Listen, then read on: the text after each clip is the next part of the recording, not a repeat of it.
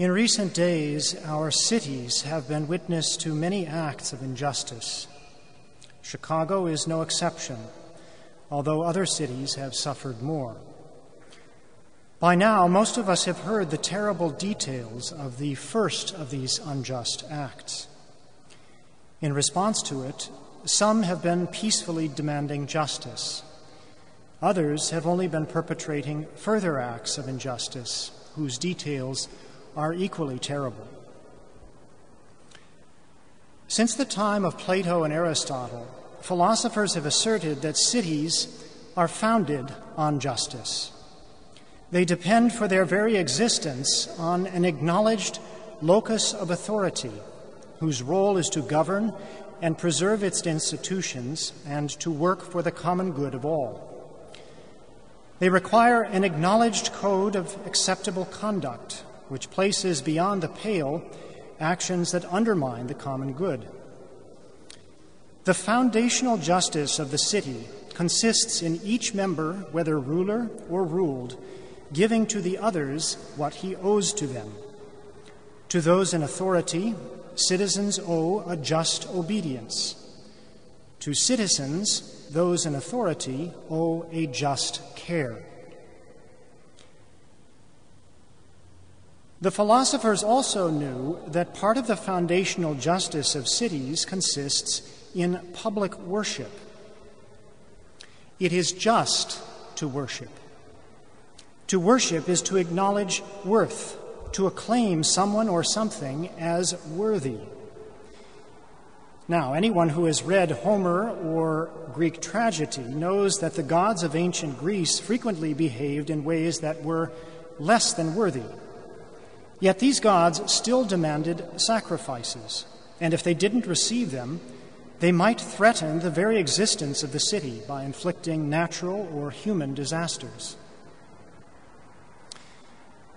Christian theologians like St. Augustine did not dispute these basic premises, but they also insisted that the justice of the ancient city was not true justice, because it was not founded on true worship.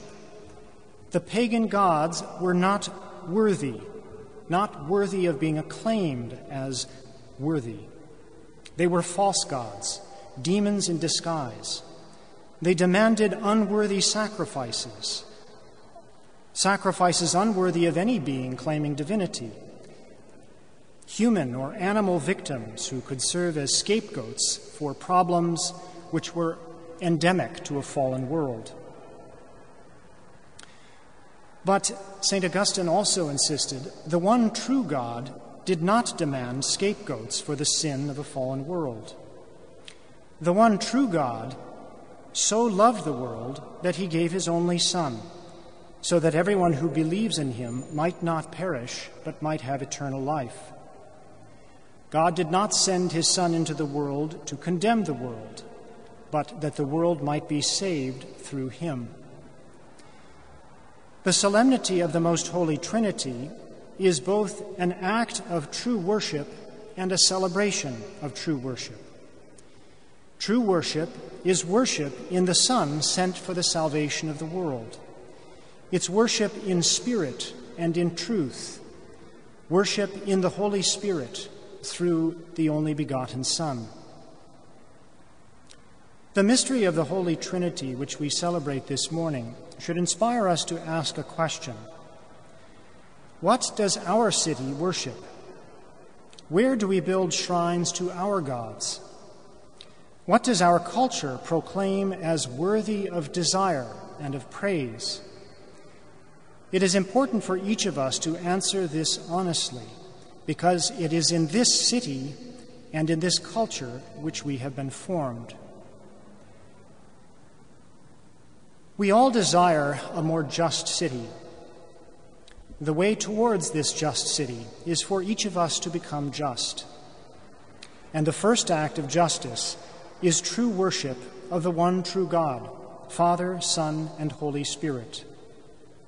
We must love God as he has loved us in his Son, and love our neighbor as ourselves. This, then, the mystery of today's solemnity, is all the more reason to pray for this city and to pray for the whole church throughout the world, that public worship may be open to all as soon as possible.